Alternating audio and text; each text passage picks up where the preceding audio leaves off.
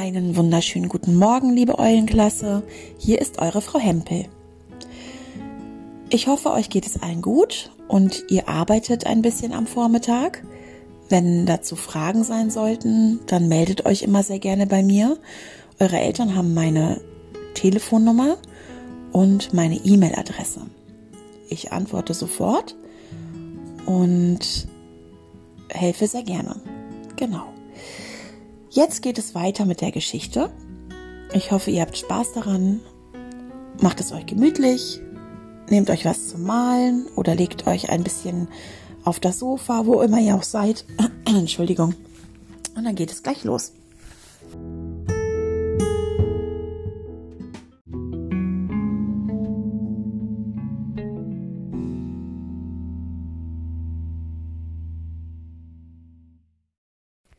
Juleburg packte erst Ben und dann Charlotte unter den Armen und zog sie auf Sternschnuppes Rücken. Der Geruch eines echten Weihnachtsmanns kitzelte die Nasen der Nussknacker, und sie fing fürchterlich an zu niesen. Aber das hielt sie nicht auf. Unbeirrt stapften sie weiter über das Eis. Ihre Zähne knirschen. Verschwindet! schrie Julebuck und schleuderte ihnen seine Fackel entgegen.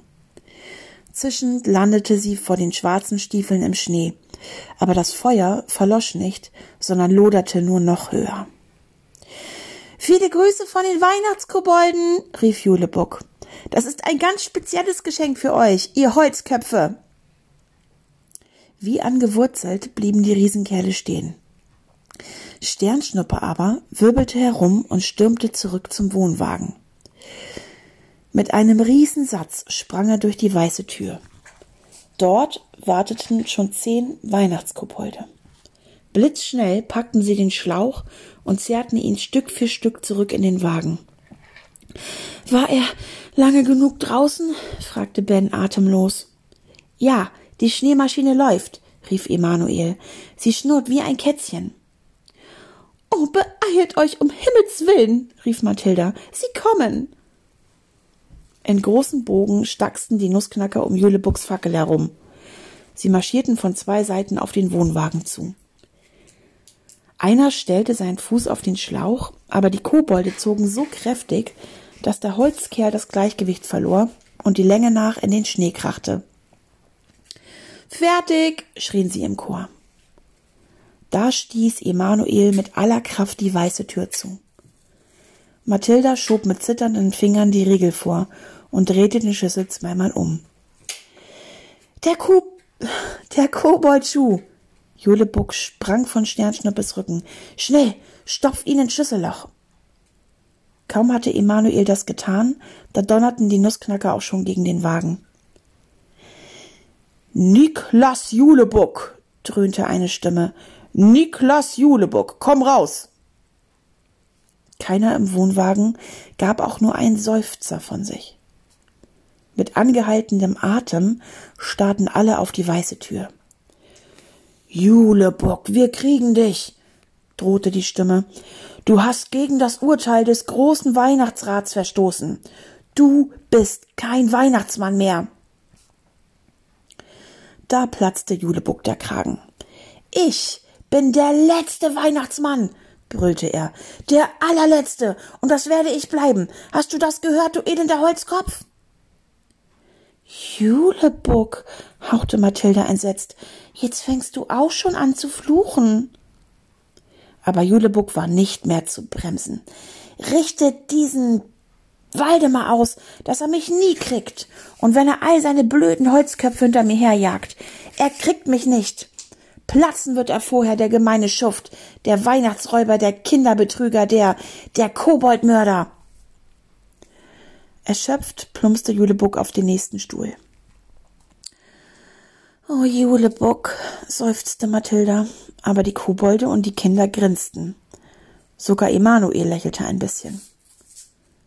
Draußen war es still. Furchtbar still. Ja, hier nicht, ne? Hm? Nele nascht aus ihrem Adventskalender. Nein. Doch. Was denn?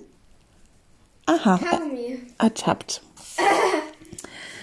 Sie gehen nicht weg, flüsterte Charlotte. An allen vier Ecken des Wohnwagens knirschte es seltsam.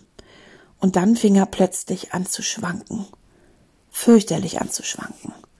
Kinder und Kobolde purzelten durcheinander, Sternschnuppe machte wilde Bocksprünge, die Engel flatterten gegen die Wände und Julebuck hielt die Schneemaschine fest. Sie schmeißen uns um, rief Charlotte.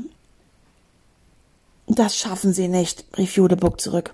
Wir hängen zu fest in eurer Welt, aber Sie wollen uns wenigstens ein bisschen Angst machen. Das schaffen Sie gut. Charlotte stieß mit dem Kopf gegen ein Tischbein und fing zwei Tassen auf, die vom Regal fielen. Der alte Wohnwagen ächzte und knarrte, aber er hielt dem Angriff stand. Und dann hatten die Nussknacker plötzlich genug. Mit einem Krach ließen sie den Wagen wieder auf die Räder fallen und stapften davon. Alle im Wohnwagen lauschten angstvoll den schweren Schritten. Erst als nichts mehr zu hören war, kein Knarren, kein Knirschen, kein hölzernes Lachen, rappelten sie sich hoch und sahen sich um. Julebuck seufzte und hob ein zerbrochenes Räuchermännchen hoch. Viel Arbeit, liebe Freunde. In die Werkstatt traue ich mich gar nicht. Ihr wolltet ja nicht auf mich hören, schimpfte Mathilda, die die Scherben ihrer Lieblingsschüssel aufsammelte. Nein, ihr wusstet es besser. Entschuldigung, murmelte Ben.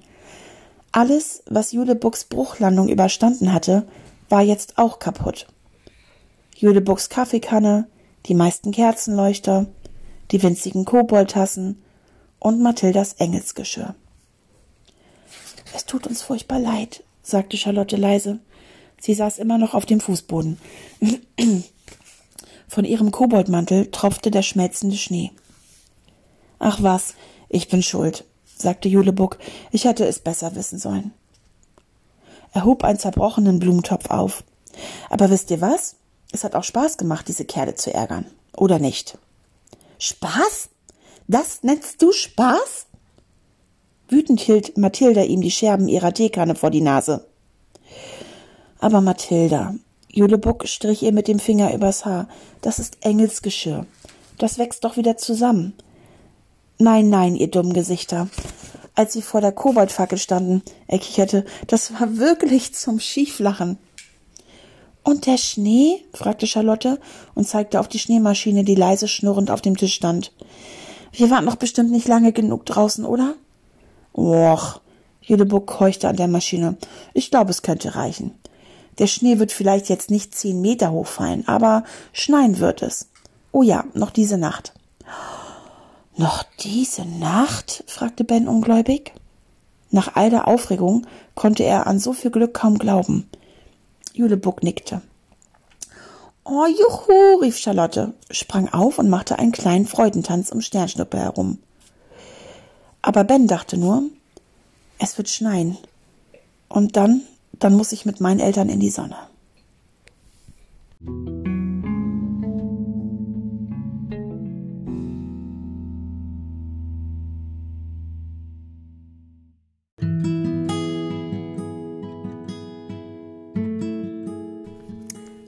War ja richtig spannend. Morgen geht es weiter mit dem nächsten Kapitel und das heißt Schnee. Ich freue mich, wenn ihr wieder einschaltet. Bis dahin, eure Frau Hempel.